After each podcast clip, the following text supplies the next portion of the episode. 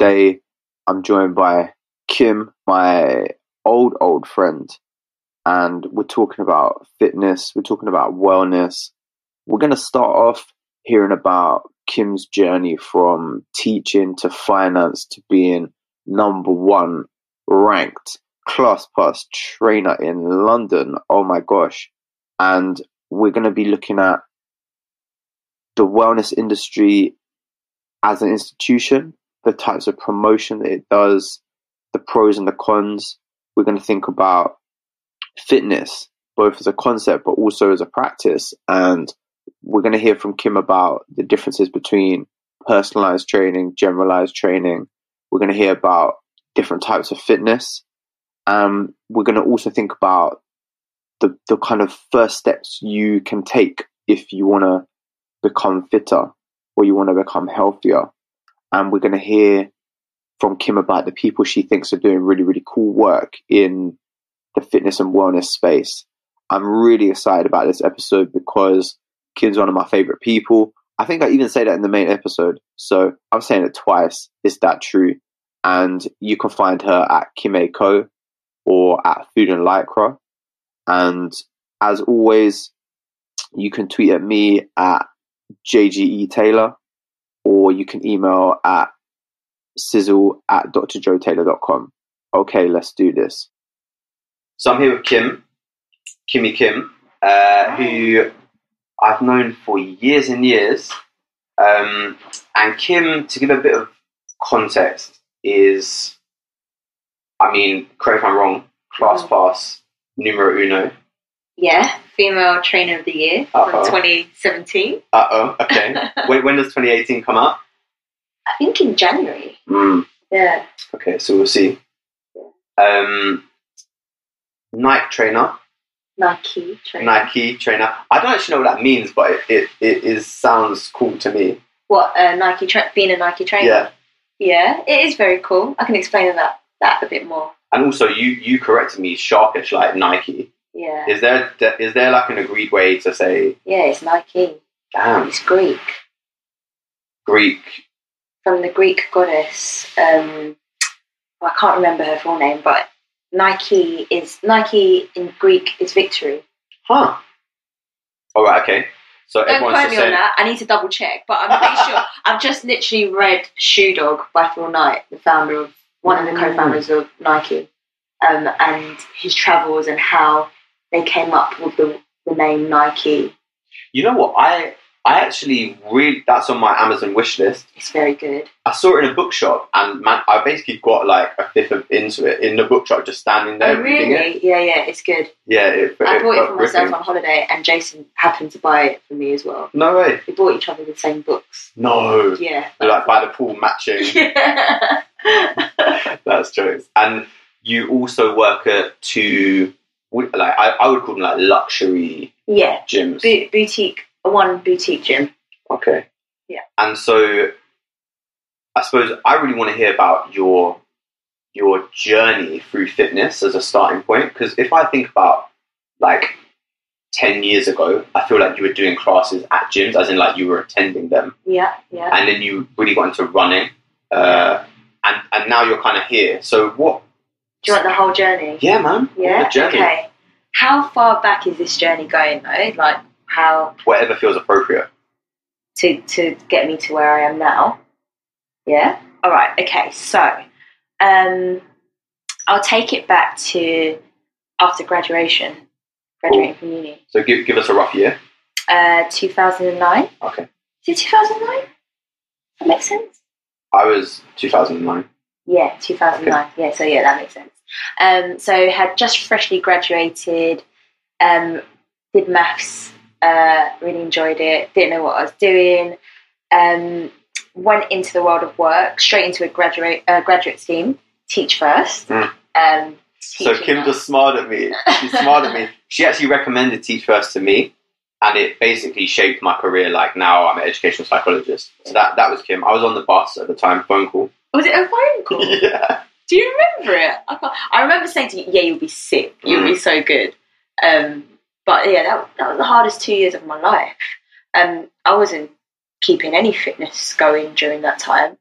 um, trying but not doing very well at it. Um, and then after Teach First, I wanted a change. I loved teaching. Mm. Did still wanted to go back to it. Um, but everyone was like, if you need, if you're going to change anything, do it now rather than later. Um, you can always come back to teaching. So I thought, right, I'll do it now. I just haphazardly applied to anything I could in the city. Um, uh, applied to be an actuary, which is a very mathsy role Mm. where you have to do more exams. And they didn't have any more space for it, but they said, Oh. listen, apply to anything else we've got. Um, so I, I just literally, it was literally me closing my eyes and really putting my finger on something. I had no time to apply for anything at that time. As being a teacher, you already know, Joe, like it's killer. Mm. Um, so I just applied, and somehow I got the job, and I was in audit after teaching. Um, Fifteen exams later, I was a chartered accountant and miserable. It goes in the paper. Yeah, I didn't know that. It in the paper. my name was in the FT, as a qualified chartered accountant. Um, kind of a proud moment. I, I, I guess I Instagrammed it. So I mean, yeah, it mu- it must have been. Yeah. um, and throughout that time, I guess um, that's when I started my fitness journey, full and well and proper. So, I mean, what does that mean? Like, so you've gone from being a teacher to being an accountant. Yeah, How does fitness fit into that? I guess um, I hated my day job and I was really lost. Um, and one of my mates was working out every Friday night in Shoreditch Park with a group of people playing tunes. And I was like, oh, that looks sick, you know? Um, I was like, please, can I come with you? Can I come with you? So I started going with her and I just loved it. Instead of Friday night going out boozing, I was in a park in the freezing cold doing press ups, burpees, Mm. and trying to do a pull up, you know, um, and squats for days. It, but it was great. I loved it, and I felt like an element of me was coming out, like the, my true self. Mm. Um, so I was being a bit more of me, and then I started um, with the same friend who was a part of a run crew called Run Dem Crew. Um, I started running with her with that crew because she was doing like half marathons casually, Wow. and I was just like, "Rah, I can't even run two k. How have you done that amount of kilometers? Mm, You know, twenty one kilometers. I want to be able to do that. If you can do that, I can do that." love that. you know. So I was just like, all right, I'm going to start running with you. And then I signed up to Paris Half Marathon, and then we did it together. And before that, we we we would like would run together and be like, oh, we were really into food as well, so fitness and food.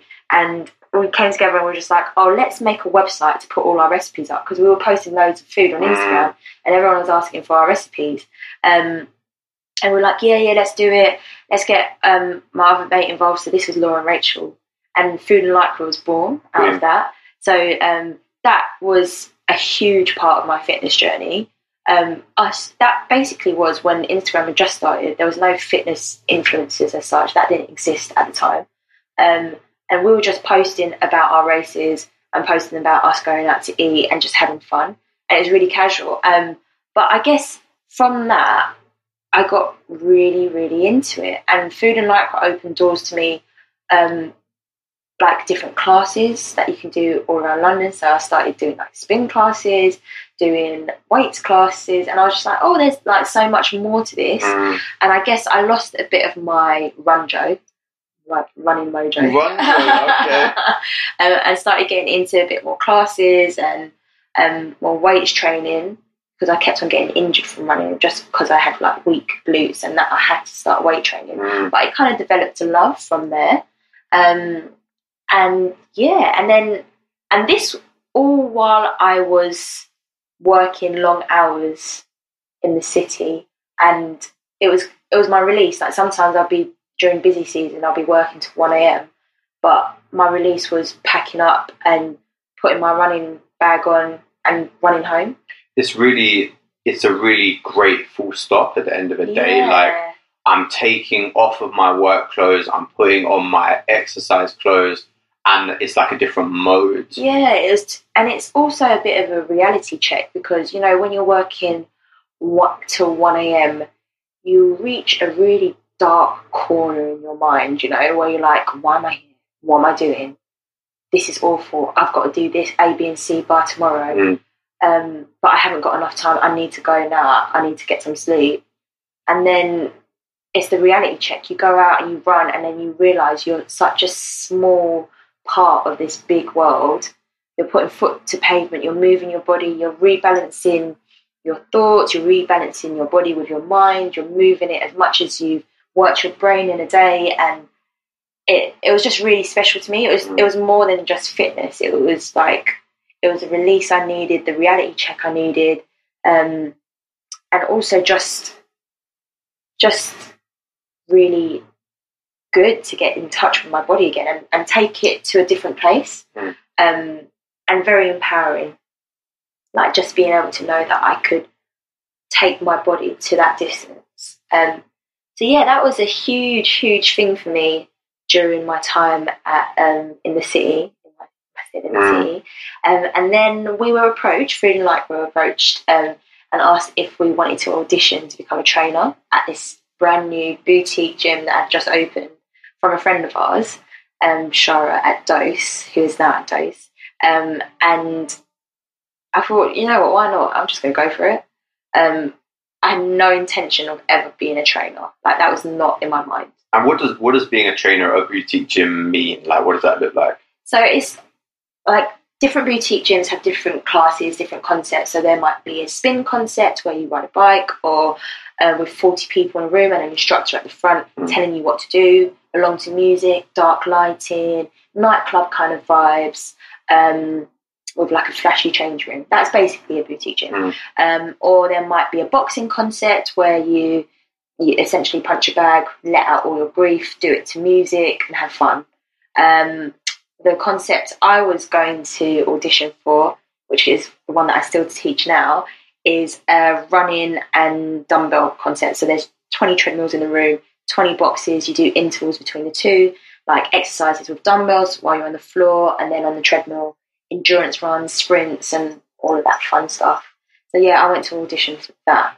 So I love, I love, or I'm really interested by the state of mind that these kind of classes encourage Mm. because you talked about like nightclub vibes, dark lighting, flashing lights, really loud, good music. Mhm. Well, not always, but when you, and and it it does take you into this interesting place where you kind of you know psychologically speaking you stop connecting with your your conscious sense of self and you kind of just are in the moment of exercise Mhm. um, and I and I love taking part in that but I suppose it's also interesting to think about the fact that it's not just a physical experience and hearing you talk about your time in the city it it wasn't just a physical experience it was providing you something more than that Mhm. which I think is quite cool. yeah. Um, so, you, all right. So you've just uh, described the birth of Food and Lycra. hmm What is Food and Lycra? I mean, I'm sure lots of people know about it. Yeah. I know they do. But what what is, if you could describe it? Food and Lycra. I, I hate to call it a blog because we're not a blog, even though we've got a blog. Are you a brand? I think it's become that. Mm. It is definitely our vehicle to pushing out the message that it's not all about diets. Um, fitness isn't all about diets, it's also about having a healthy state of mind with your relationship with your body Mm. and food and moving, you know, and it never being a punishment. And it's something that everyone should embrace no matter what you look like or who you are. And there's ways you can do that. And it's it's showing that you can do that. And we're three girls different shapes and sizes different abilities but we're all doing that. And we face those struggles that wouldn't do and have um, just because of the environment that we live in. But showing that that's okay we are still doing this. You can too. If we Mm. can you can you know. It's like bridging that gap um, where some people some a lot of i guess we appeal mostly to women. Um, and men too actually um, but saying listen you can do this like and and putting some belief there. Mm. Yeah, I really like that. I remember that your your tagline when you first started was "We run to eat," Yeah, and I, I always thought that was quite cool because it, it kind of described that you have like a kind of whole spectrum of life, hmm and that you can have this kind of indulgent, uh, experimental food side, and also this fun exercise side, and that they can kind of complement each other. yeah, yeah, yeah. And I think I think we run to it was like a hashtag we run to eat, and it, it, was born off the fact that on the weekend we'd plan to run to a restaurant. Huh. So we'd go for brunch somewhere that would like a new popping place where we wanted to try the menu, and we'd be like, all right, let's start here, and then our run route is to here, and all we'll have on us is a phone and a card, Mm. um, and then we'll get there, and then we'll eat, and that was basically it. And it was like our whole thing was food tastes so good after a workout Yeah. you know, and we loved that feeling. We loved that feeling of feeling accomplished on a Sunday or a Saturday, going for that run and then going to eat after. It was Yeah, just great. And then you're spending time with your friends as well. Mm. It was wicked, man. I feel like you've you touched on something really interesting I want to explore, which is that for me, the wellness industry or the fitness industry is one of contradiction and and and, and confusion. This is my personal view because I think it's it's really empowering that there's this focus on you know looking after your body and pushing your ability Mhm. but I also think that that comes along with this kind of um, pressure or higher expectation. Mhm. And so I wonder how you kind of balance that personally, you know, as someone who works in industry and, you know, hearing you talk about it, it seems like you have a strong opinion on like how fitness or your body should be kind of interacted with. What do you mean, pressure and high expectation? So, like, when I think about the kinds of adverts that I see or the kind of um, social media content that I often see, it there's you know really beautiful bodies Mm. that have had lots of hours put into them, Yeah. um, or people doing really amazing things, you know, like lifting really heavy weights or, or you know, um, bending in really in, in, Yeah. intricate ways Yeah. and so I feel like, um, you know, in terms of like body aesthetic or expectations around Mm. like capability, that might have the bar might have got higher. Yeah. Yeah. Yeah. So I kind of view the wellness industry or fitness as like a good thing Mm-hmm. because it's putting a focus on that. But I also feel like it's kind of come along with this Yes. Yeah. this yeah, yeah. increased focus on like you know looking a certain way or being able to do a certain thing. Yeah, yeah, there is a, a big pressure now, I guess. Um, in terms of aesthetic, um, which is something I'm quite passionate about, it doesn't mean like just because someone's got a six pack doesn't mean they're healthy. Like a lot of a lot of like bikini models um, and like f- uh, physique models, the things they do to look like that aren't healthy. Mm. Like dehydration. Exactly. So this is something I've, I've learned about through kind of boxing and MMA worlds is like people, and I didn't realize the models would do this, but they'll cut out fluids. Yeah. That's crazy. Yeah. So they drink lots of fluid running up, and then it teaches the body to get rid of fluid quickly. Um, and then the day before, or like 72 hours, something like that, no fluids.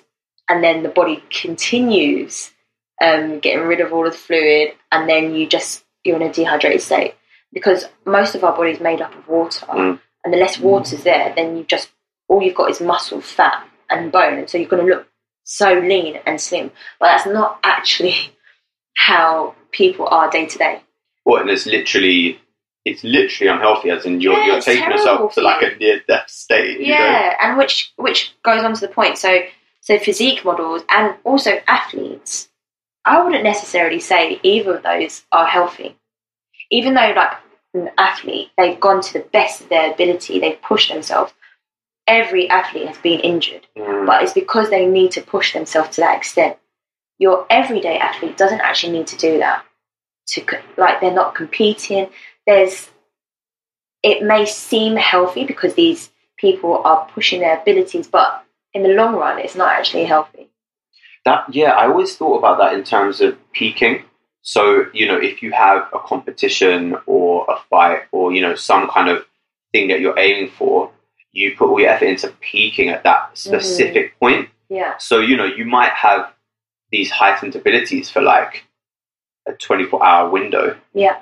You know, whereas you know, the kind of the kind of work that you're doing is about like a lifetime. Yeah, yeah, yeah, yeah. And that's where that's where it, like the whole wellness industry can get confusing because there's so many crossovers. Um, people people will want to train like athletes, but forget that you are not an Olympic athlete, you know, and that's where Like genetically. yeah, yeah, genetically and also in your training, you don't need to train like that Mm, um, because it, it can get to a point where it's actually unhealthy for you. Um, and these people, these Olympians, have different goals. You know, if your goal is to be healthy, you don't actually need to train like Mm. an Olympian. And also, if your goal is to be healthy, you don't need to look like a physique model because it's it, actually what they're doing is not very good for you. A lot mm, of them. Um, so yeah, it's and I guess we are as humans we're stimulated by the visuals, you know, um, and what we see, we think, okay, that's that's healthy. It's hard to it's hard to read into it. Like, well, we're lazy as well. We don't want to read into it and find out actually what is healthy. But being in this industry, I know that all right, these things aren't actually good for you. But Mm. it's hard to communicate that without an actual visual representation. Um, people like the shiny stuff. yeah. So, like, I guess this is a, a personal question. I'm putting you on the spot, but like, you've got an Instagram account, and that's Mm. obviously part of how you generate business. And you know, you also do stuff that I think is really cool. Like, you put workout videos which need zero props, uh, so it's completely accessible. But you must have to make decisions about the types of images or videos you put out. Mm-hmm. So, like, how do you balance getting kind of getting the balance right between it being shiny, but Yeah. it also being like healthy or appropriate? Yeah. Um, if I if I get a feeling in my stomach that this doesn't feel right, that it's not genuine to me, Mm. Then I won't post it. Mm. And I've had those conversations with myself before. I'm just like, is this me? Is this do I cringe before I post this? Then if Mm. I'm cringing, then it's not right. There's something not right. I try and and it's difficult. The bigger you get, the, the more difficult it becomes. But I think integrity is, is so key. Um, and I just don't think I'll be able to live with myself if I start if I was that person promoting protein, you know Mm, which I like. I mean, us, me, and Food and Lycra, we've been approached by so many protein companies. You know, please promote this. We'll pay you this much. Here's a discount code you can give to your followers. But then you've got to really take yourself out of it. You, you're just like, okay, that that bit of money would be great, but really, what am I? What what is my Instagram account for? Is this benefiting my followers? Am I being true to me? Would I buy this protein? Um, do I know enough about it to then promote it to people? Because all your followers, they follow you because they trust you. mm, And like, are you, are you just like? It feels like you're just being dishonest with them if you're if you're sell, you're selling out basically. man, I had never thought about like that. People trust, they trust you and they follow you. Like it, it, it comes together. Yeah, yeah, there is. I mean, there is a responsibility there. Um, I think that's really, I think that's really powerful. And so I wonder, who do you trust and follow? Like in terms of the wellness industry, like who are some people that you kind of look up to or you think are doing really cool stuff? Mm.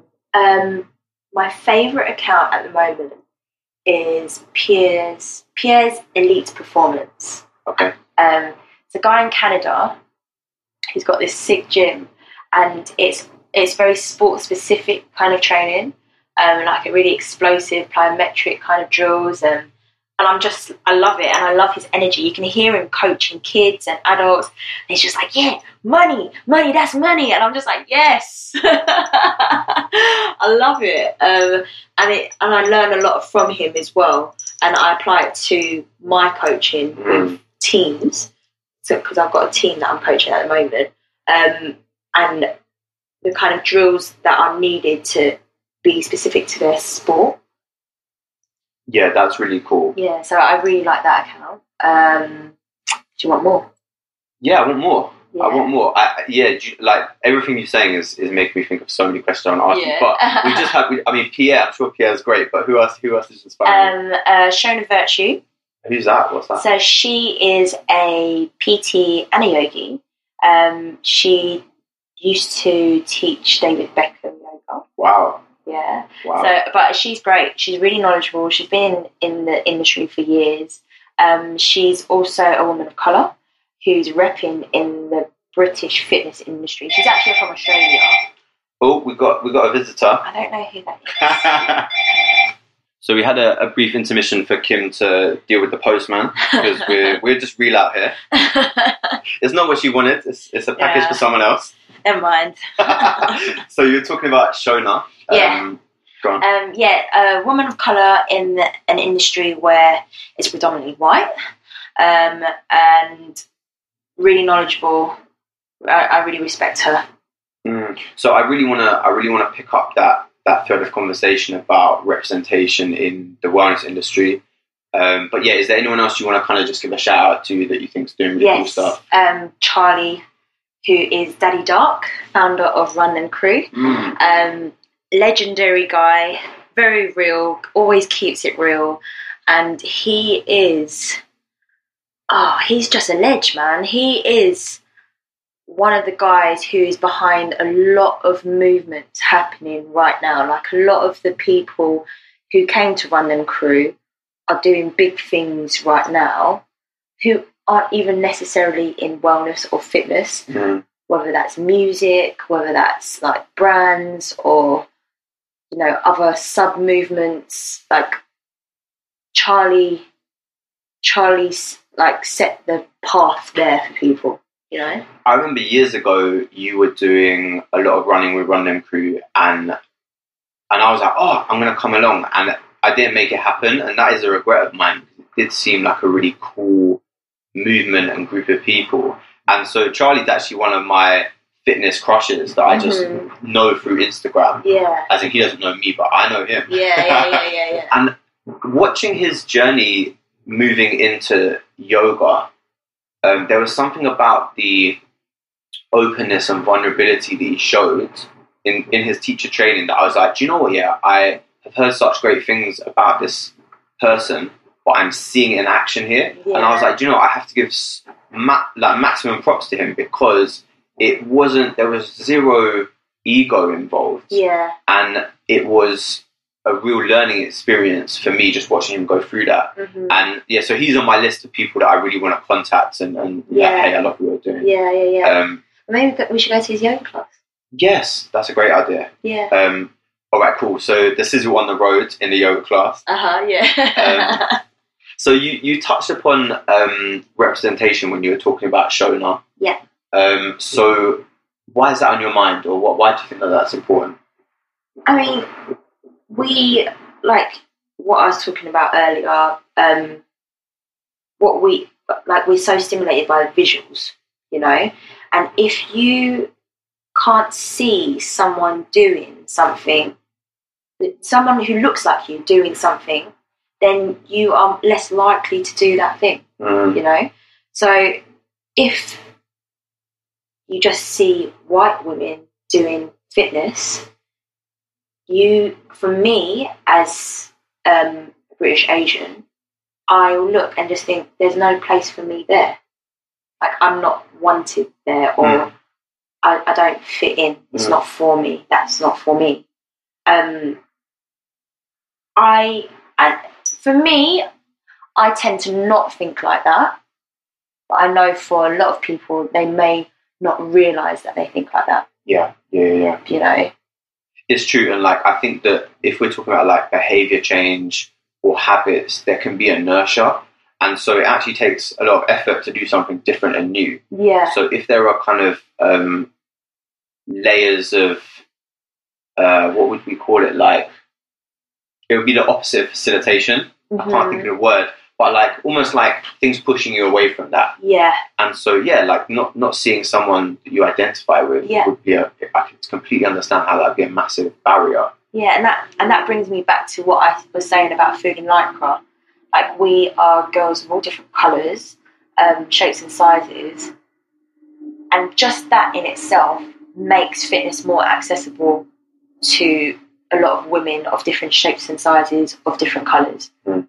Because they look at us and think, well, they can do it, then maybe we can as well. You know, and I think a lot of brands need to take responsibility in making sure that what they put out there is representative. Um, some brands are doing it really well. Some brands still haven't twigged on. You know, like in, especially in um, working with their like a lot of them have got the right models of different colours and shapes and sizes. But when they when it comes to getting influencers involved, it's just the same girls, you know, who don't look any different to each the, each other. There's no diversity there, Mm. which is a real shame. So, like, I have in my head a, a mental image of the archetypal wellness industry influencer, and I would bet it's exactly the same as the image that's in your head. Probably. you know, in terms of like tans and blondes. Yeah. and, yeah. Um, so yeah, I completely hear that. I think that ah, was it was it at the Nike Nike London video? Yeah, yeah, yeah. Oh, that was yeah. that was amazing. Like I just felt like they managed in that video to capture the essence of of the London that I know, Yeah, and that that made me like you know growing up Nike was always the brand, right? Yeah. And and to be honest, I was quite skeptical of that. I was like, mm, everyone wears it, but why? yeah, And actually seeing that video, I was like, do you know what? You guys are great at what you do because yeah, even applying like a really cynical lens to that, yeah, they actually did capture the essence and that that to me was like yeah respect i mean Mhm. it, it made me think more of them as a brand yeah. Yeah, that's- same to be honest. Like I've never really given it much thought. Like uh, growing up, everyone wore Nikes. I wore Nike. Nike was a brand. Um, boys had Nike in their hair. You know, yeah. I've still got my Nike gold earring. You know, like it was the swoosh, like tick swoosh. It it meant so much more to people Mm, it's a part of London culture. It's mad to think it, but now on reflection, I'm just like, whoa, it, how can a brand have that that much impact on a city? And yeah, Nike did really well to put that together in the video and really capture it like that. I was just, I was well impressed. I was Mm. just like, wow. something else i really rated was um the serena t-shirts Oh yeah, that's it. oh man the poem on it jeez So that good. was so spot on um She's a girl actually who went to London. no way Yeah, So I follow her on Twitter and I love all the stuff that she posts about articulation and expression. The fact that she went to Run Dem Crew is, is perfect, really. Uh-huh, yeah, Um, yeah, because I suppose that's a great example of what you said about Charlie facilitating these kind of Yeah. other other movements. Um, or being a part of, you know. mm, yeah, that's sick. Uh, Charlie's definitely a part of my my growth. Mm. Definitely. So something that I wanted to talk about when you were describing Pierre and his account hmm was this kind of um, athlete specific training. Yeah. So what I, what I have always wanted to know yeah is when you as a trainer meet someone for the first time, what is the process you go through to work out where they're at athletically and physically? And then I mean I don't know if you've ever thought about that, but like I kind of imagine that you kind of almost break someone down and think Yeah. about all the different parts of their body. Like how do you do that? It's just an assessment, really. So you assess how they move. So you get them to do a squat, an overhead squat with no weights, just like um like a bar, but a light bar, or like a wooden stick kind of thing, a mobility stick. Um, get them to do lunges. Um, you look at their core. You assess how their body moves, if there's any weaknesses anywhere, um, just with body weight movements. And from there, you know what you need to work on there's all different abilities. Some people can't even reach down to tie up their shoelaces, you know, or some some clients they come in and they're really good, but they just need help with like getting faster at running. You know, it's so it's so varied. You can meet so many different people, um, and no client is similar Mm. you know like they're all on different journeys um and that's why it's called personal training. There's like such a difference to that and the kind of class environment. No, it's so true. Um, the, so I've experienced like boxercise type classes, Mm-hmm. and I've also experienced Moreno boxing, which is where I train. Mm-hmm. And they they do classes there, but the emphasis is very much on personal instruction and technique. And actually, like you know, you can see the tension there in terms of you want the high enough quality in terms of actually teaching people Mm-hmm. not just the movements, but like the rationale Yeah. um, and class size. Because obviously, Mhm. you know, you've got you've got to make money, but you also want to do something that you're, like you said, um, you know, proud of in terms of your integrity. Um, so yeah, I guess it's kind of cool that you are able to to train people Yeah. personally. Yeah. Um, have you ever met someone like obviously no names, but that was really fit in a lot of ways, but had a, a kind of single unknown weakness, like quite a glaring weakness? Yes. Yeah, I have. Um, but it's it's always one that they don't realise. You know, it's it's quite like I can't say this without.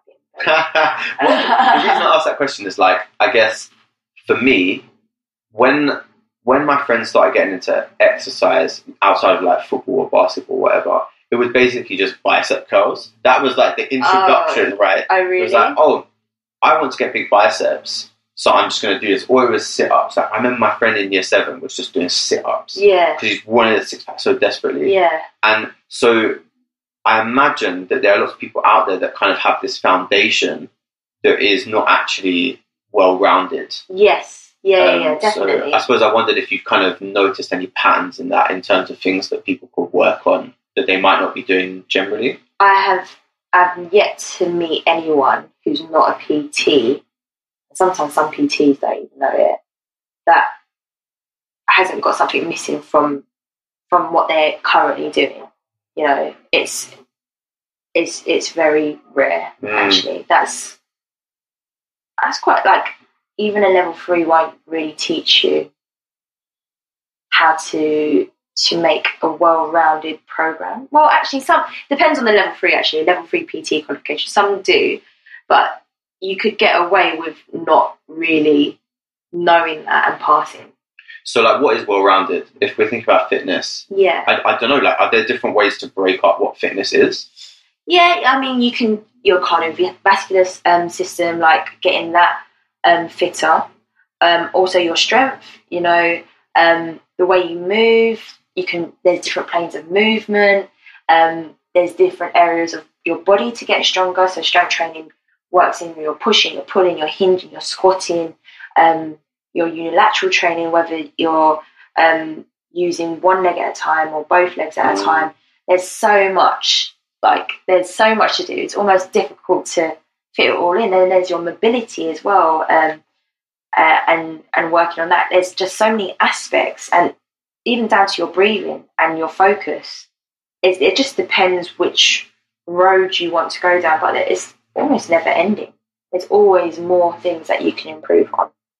I suppose that that's where I always think about professional athletes because Mhm. they spend a whole day, Yeah, you know, working working on their their fitness, and you know that, and obviously that includes phys- physical therapy and recovery time as well. yeah, of course. Sleeping, your eating, it's everything. Every waking moment. Yeah, Uh, and that so I think that's something that kind of links back to what you were saying earlier about people might get in, involved in fitness and not really realize what their goals are. They might be like, I want to train like a professional athlete who Mhm. you know has enforced naps in in the middle of the day, Yeah. or has a personal masseuse or or whatever. Mhm. Um, so I suppose it's important to understand that. Like personally, I think it. Actually, I can't really talk about that. I was going to talk about like strength versus flexibility and stuff. Oh yeah. Um, so something that we talk about in psychology as like a therapeutic technique Mhm. is the miracle question. Mhm. So we we will talk to someone about how they would like their life to be, right? And the miracle question is basically you wake up one morning and everything is perfect. It's exactly as you want it to be. You know what what is it? And so Mm. from that from that kind of ideal situation, you can then think about like steps in order to achieve that. Yeah. So what I think is cool is like you, as someone who is really passionate about wellness, if you could click your fingers Yeah. and change one thing for everyone, like Mhm. you know, introduce one thing or provide a certain piece of knowledge or you know whatever it is, what would it be if you could just like across the world bring it in? Oh god, that's a hard question. you can't say that. Across, across the world is even more difficult. yeah, okay, just London. All right, just London. Across the world is too hard. I think for London specifically, ah, there's several. All right, okay, I'll allow you several. Okay, uh, less stress. That's a huge one. And it's not doing us any good. It's just making us sick. Um, less alcohol. Mm. We drink a lot.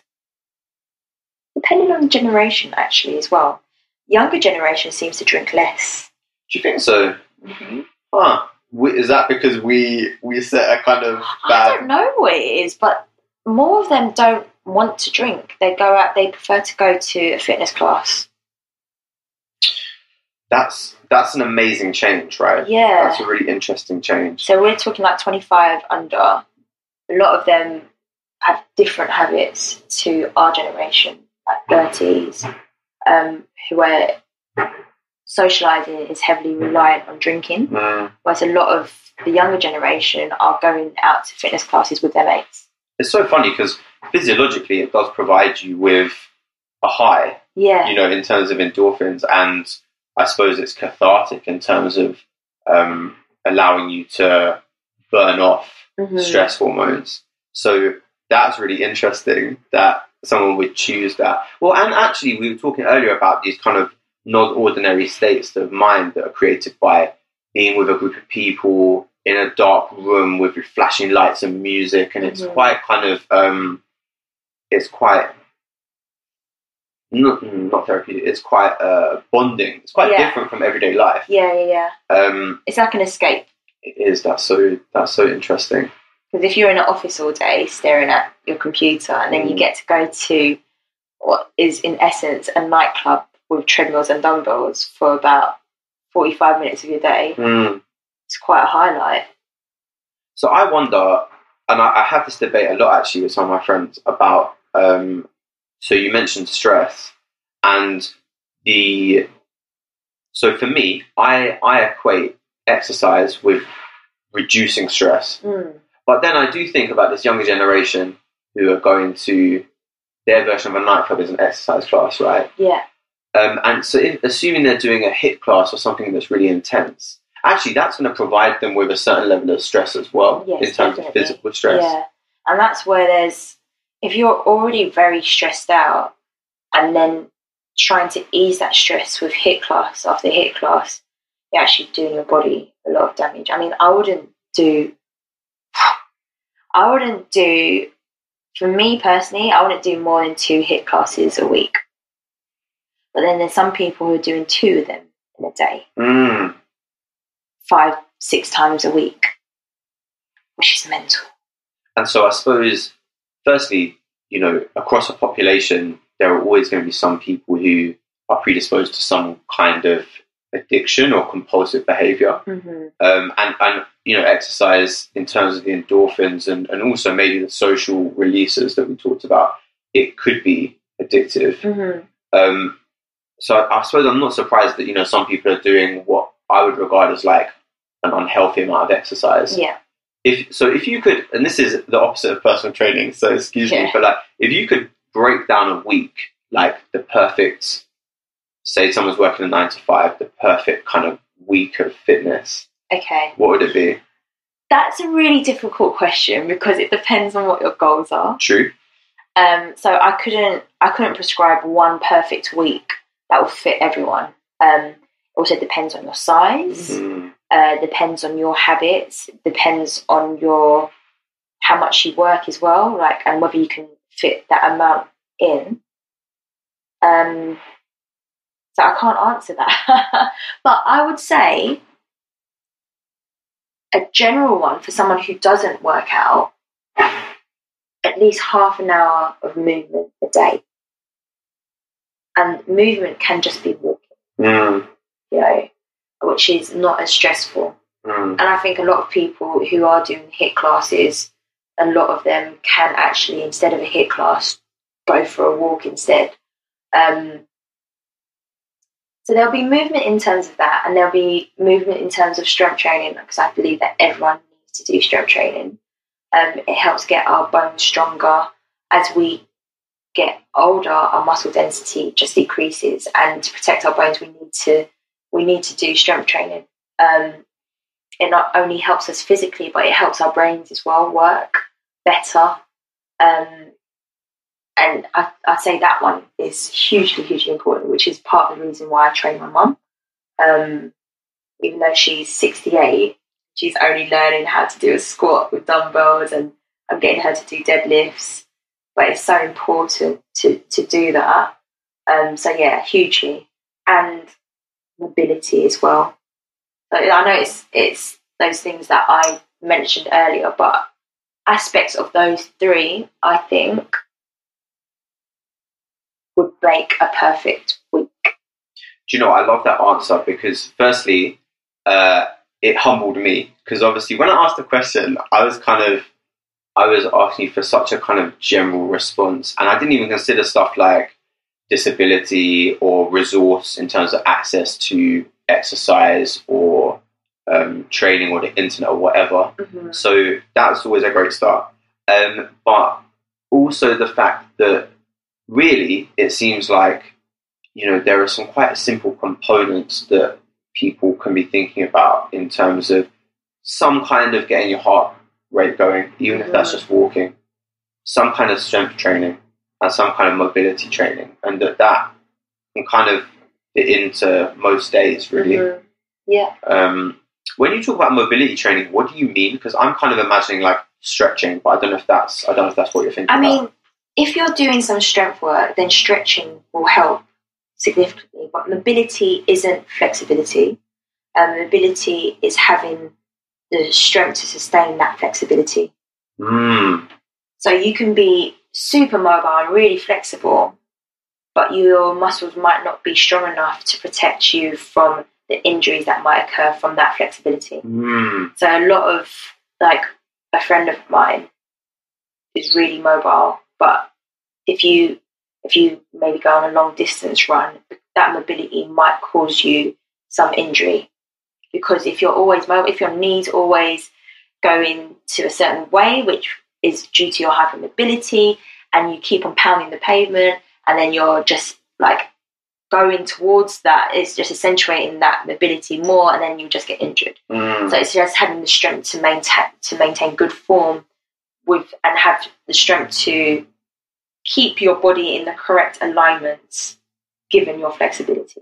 Got you. So it kind of comes back to what you're talking about at the beginning in terms of like uh, you were getting injured running because you have weak glutes, so you Mhm. started getting into a different type of training there. Yeah. Okay. And I was also really mobile, Mm, re- well, really flexible. mm. Yeah, so yeah, Cool. So I kind of think about the end of conversations being about war, what's next. So mm, the first thing is what I really love about your Instagram is that you do try and put out videos that are like you need zero stuff. You can you just need a body and you Yeah. can do it. And I think that that's really cool. But if someone was at a place of zero fitness and they were thinking about some simple purchases, mhm. what is there anything you'd recommend in terms of like a, almost like a starter kit to yeah. getting yourself a bit fitter? A starter kit. To be honest, for someone who is completely brand new, you don't need anything. Mm. You just need to take yourself outdoors and start with that walk and set a target and run to that target and keep on doing it repeatedly. And a lot of people can't squat, let alone do it with weight. So those body weight exercises are absolutely fine. Mm. That will be enough. So squatting, lunging, single leg exercises are brutal because you're bearing all your weight on one leg, and so you're you're going to get stronger from that. Um, press ups, a lot of people can't do them. You know, like and going to the regressions of it, like on your knees or a tabletop press up, um, and like pulling movements. Well, you could hold a Superman, like laying on the floor, and that helps you work your back muscles. It's I, you don't need anything to start off with. Mm. Once you've got the body weight movements to a T, that's when I say start introducing some equipment. I think the only piece of equipment that could potentially help, with body weight exercises, the only thing that is potentially missing from it is the pulling movement. So you've got the pushing movement from press ups, you've got the squat movements, um, you've got the lunging movements with one leg, you've got the hinge movement where you can do glute bridges and hip thrusters. The only thing that's missing is pulling, which will help work your back muscles and your biceps. And normally, with calisthenics and bodyweight exercises, you use bars for that. So Mm. pull ups, um, Australian pull ups, which is a bit easier where you've got your legs out in front of you, or you can bend your knees and pull. But that that will involve a bar. So really, you don't need to buy that. You could go out to the park and do Mm. that. Um, but something that will help you do that is bands or um, yeah, a band a band would help you do that. And I guess bands are also the next step up from body weight. And then after that, you go you can go to weights or more explosive work. But really, it I I could do a workout with no weights and live the rest of my life happily. Boom. No starter kit needed, just maybe some bands. maybe some bands. I mean, if you, I would, if I had no equipment for the rest of my life, my workouts would be calisthenics based, where it's bars, pull ups, press ups, um, and it would also be sprinting, track, short sprints, some long sprints as well, because that's quite powerful, the Mm, work there mm. um, leg based things. I'd say if you weights are helpful and they are complement to that, um, it helps you get, get you stronger to to work your sprints and so on or accessory work. But you don't necessarily need them to be healthy. It helps you sculpt your body. Sure, weights will definitely help you do that, but it's not necessarily needed. Got you. Um, and, and I kind of love that, that actually your body is your tool. That, That's Mm. quite cool.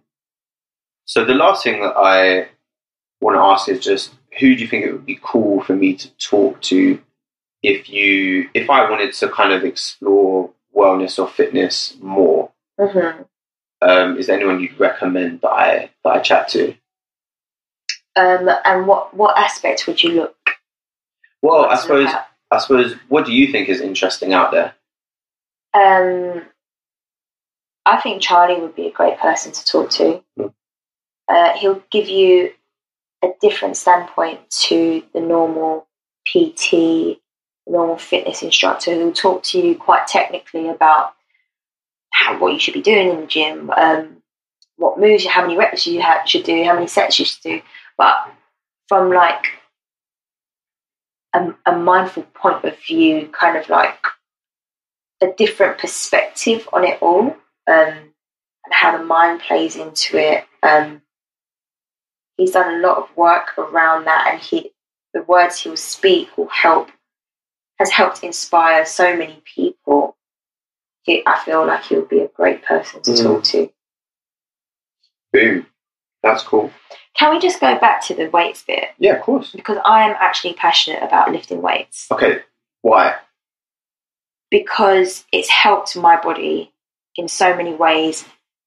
And it also has actually helped me become better at sprinting. Huh. So okay, I, I feel like as your friend, I've seen you go through an evolution where you were running a lot, and then there was this shift, and you were like, actually, I'm going to start doing strength and power training. Mhm. Um, so yeah, talk, how is it? How has it shaped your body, and how has it influenced your sprinting? So I've never been a good endurance runner. Um, and that's why I started doing it because I wasn't good at it and I hated it. Also, Kim says this as someone who has completed marathons. Yeah. Marathons? yeah, yeah, okay, cool. so I absolutely hated running. 2K was terrible for me. I remember I remember running 800 meters with my brother when I was younger down the road. And we were going out on a jog. This was my first jog, and I was dying. I was absolutely dying, and I just made it my mission to to like. I thought if I can do something I hate, then who knows what I can do in the future. Do you know what I mean? I was like, if I can do a half marathon, that means I can control my mind and I can make my body do something that I absolutely hate. Do you know what? Yeah. So I I love this, and this is a theme that's come out of some of my research into boxing, Mm. which is putting yourself in an uncomfortable situation intentionally helps to create a different narrative about who you are. Mm. It's like, ah, I'm choosing to get up early and do this 5k run. I'm choosing to really push myself with sprints and, and, and sparring. I'm choosing, in your case, to do something that you dislike Mhm. because it will show you you have the resource to do other stuff in the future. That's a really cool theme that I had I'd never even thought about before I started Mm. having these kind of conversations and doing and doing research to boxing. Yeah. And that's a really like that's a really powerful thing for fitness to be able to do is change the narrative that you have about yourself. Yeah. That's that's uh um, that's just my passionate Yeah. passionate tangent. Yeah, yeah, yeah. It's it, it, it. That's how it did start for me, actually, and it's just been a knock-on effect since then. But yeah, it's super empowering if Mm. you can, if you can tell your your body, use your mind to tell your body to do something it doesn't want to do, Mm. and in your heart and soul you don't want to do it, but you've got that mind control. It's so empowering. You just think, damn, I can do anything, you know. Yeah. So yeah, that's why all those half marathons happened and London Marathon happened. It was just, I, I guess I was just trying to prove something to myself. Um, but yeah, like after that, I felt like I didn't need to prove anything to myself anymore, and it's now time. And I, I've got this love for movement. Why don't I do a movement that I'm actually good at? Mm, mm. because I was fighting it. I was really fighting, but my body just isn't that great at endurance running. I got there and I was just like, okay, I'm actually really good at um, strength work, like anything that involves powerful kind of stuff or strength. And I actually enjoyed it as well. So I just thought, let me just embrace this Mm. this feeling right now. And I found that I was actually quite good at it. Um, so I just ran with it and started deadlifting, squatting. That was more recent to the pull ups actually. So Mm.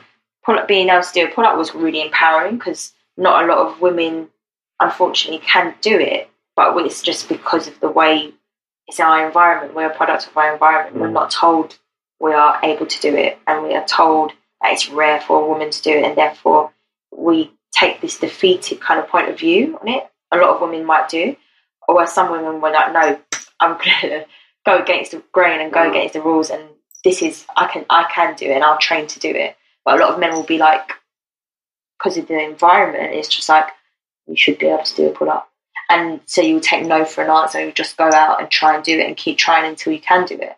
And that's something that's really a great lesson that the body can teach you Mm. is that if you put in the time, you'll quite often get out the result. Yeah. And so, you know, when you're thinking about your journey to the first pull up, Yeah. it it was effort and, and it was dedication and then it happened. hmm And now on a on a bad day, how many pull ups would you say you're doing? In in total or in one go. In one go. On a bad day, probably be eight. That's really I mean that's brilliant. Not bad.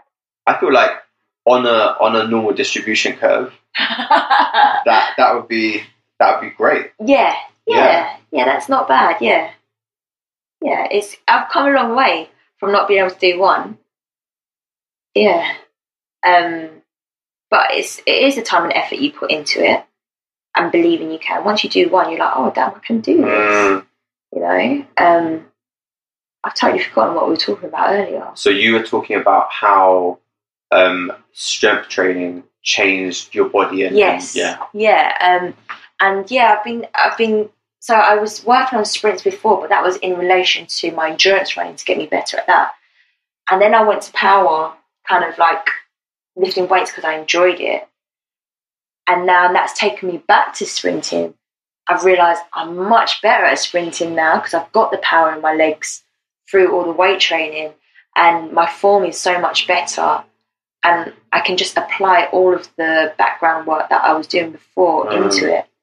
Um, so don't get me wrong when I say I could live without weights, like I don't need them, but I definitely love them. I think I think it's great and it's a great thing to have and to use to help you to be an accessory to whatever you are, whatever your goal is. There there is a place for it. No, and I think that that's a. I'm really glad that you mentioned and kind of brought us back to that because it's it's a narrative that I think, from my point of view, I don't often see being associated with women in terms mm. of building up their strength. Yeah. Um, you know, from my point of view, when I think about my friends, you know, there's quite often a focus on losing weight or being a certain size hmm um, or looking a certain way, which is often slim. Yeah. Um, and so I do I do think that's just you know from my limited uh, online and, and magazine experience, there has Mm. been a slight shift in terms of um, encouraging increased strength. Yeah. So I think I think that's really cool, and obviously it's really interesting for me to hear about your personal fitness journey because Mhm. obviously you train people, but you also train yourself. Yeah. And I really like the idea that you were sprinting, didn't sprint for ages, and have come back to it, and actually you're finding you're better at it because of work that you were doing on your body in other areas. That's Yeah. really cool. Yeah, yeah. It's really nice actually. Really enjoying it. Mm, Um but yeah. that's wicked. So, is there anything else you think you want to talk about or mention um, just before we kind of wrap up? Uh I don't think so. Not that anything that comes to mind right now. I'm sure it'll come to mind after. Yeah, of course. I mean, and so also just to kind of uh, frame this conversation, there are so many other things that we haven't talked about in terms of like um, your favorite training methods and techniques, Mm. and and for me that just shows how broad an area it is. It's really exciting. Um, so potentially that could be another conversation, and also potentially that could be something that the sizzle gets through talking to other people, Yeah. um, and me going on Pierre and, and, and people's Um, so that's cool. Um, so where can people find you? um, on Instagram mainly, uh, kimmayco. I, I don't know. Like everyone's just like, what is that? And I get emails with first name Kim, last name Mako. And I'm just Mm. like, that's not my name, mate. but that is, it's a hybrid of nicknames that I've received over the past however so many years. And it was my, because my Instagram account didn't start as a business account, yeah, it was very much, hi, Just selfie, Kim. here's a picture of my food. and now it's just naturally evolved into what, helping me what I, do what I do now. Um, So obviously Kim and Kimmy, I get, but where does how does the co fit in or So- the Mako? How does that fit? so one of my best mates, Emma, would always call me Kimiko. huh? For some reason, just be like, Kimiko. Um, and, but Kimiko, without the Kime, was taken on Instagram already. Oh, what? By who? I don't know, but I don't know. um, and um, yeah, and then another another one of my friends calls me Kime, so she'd be like Kime. Mm, So it's a hybrid of the two. do you know what? It just reminds me of uh, old email addresses. oh, Everyone ha- everyone has them. I remember uh, Vicky, who was in my class in year nine. Yeah. her email address. I don't know if she still uses this, so I mean, let's assume she doesn't, because otherwise she's going to get random emails. Yeah. But it was I is the girl. I Oh. underscore I. that is bad. You know, they're they're they're out there. They're yeah, out I mean, but when you keep it to adult life, you know, that's a different thing. Yeah, yeah, totally. Yeah, yeah. Oh, so we could just get your email. Yeah. like, huh? Well, uh, all right, cool. So people can check you on Insta. Yeah, on Insta, um, on kimmayco, and also Food and Lycra. Um, and we've got a website, Food and Lycra too. Um, but I'm sure all these details will be below. Oh yeah, In- in- gonna put it. in oral and in textual yes. forms. Yeah, yeah, yeah. All right, Um, wicked. Yeah. Well, great to chat to you. so Um, good. And I mean, what people won't hear is your reaction when that parcel finally gets opened What? from, from the delivery person. oh yeah, mate. It's uh, car tickets. Oh, Ferry yeah. tickets. Awesome.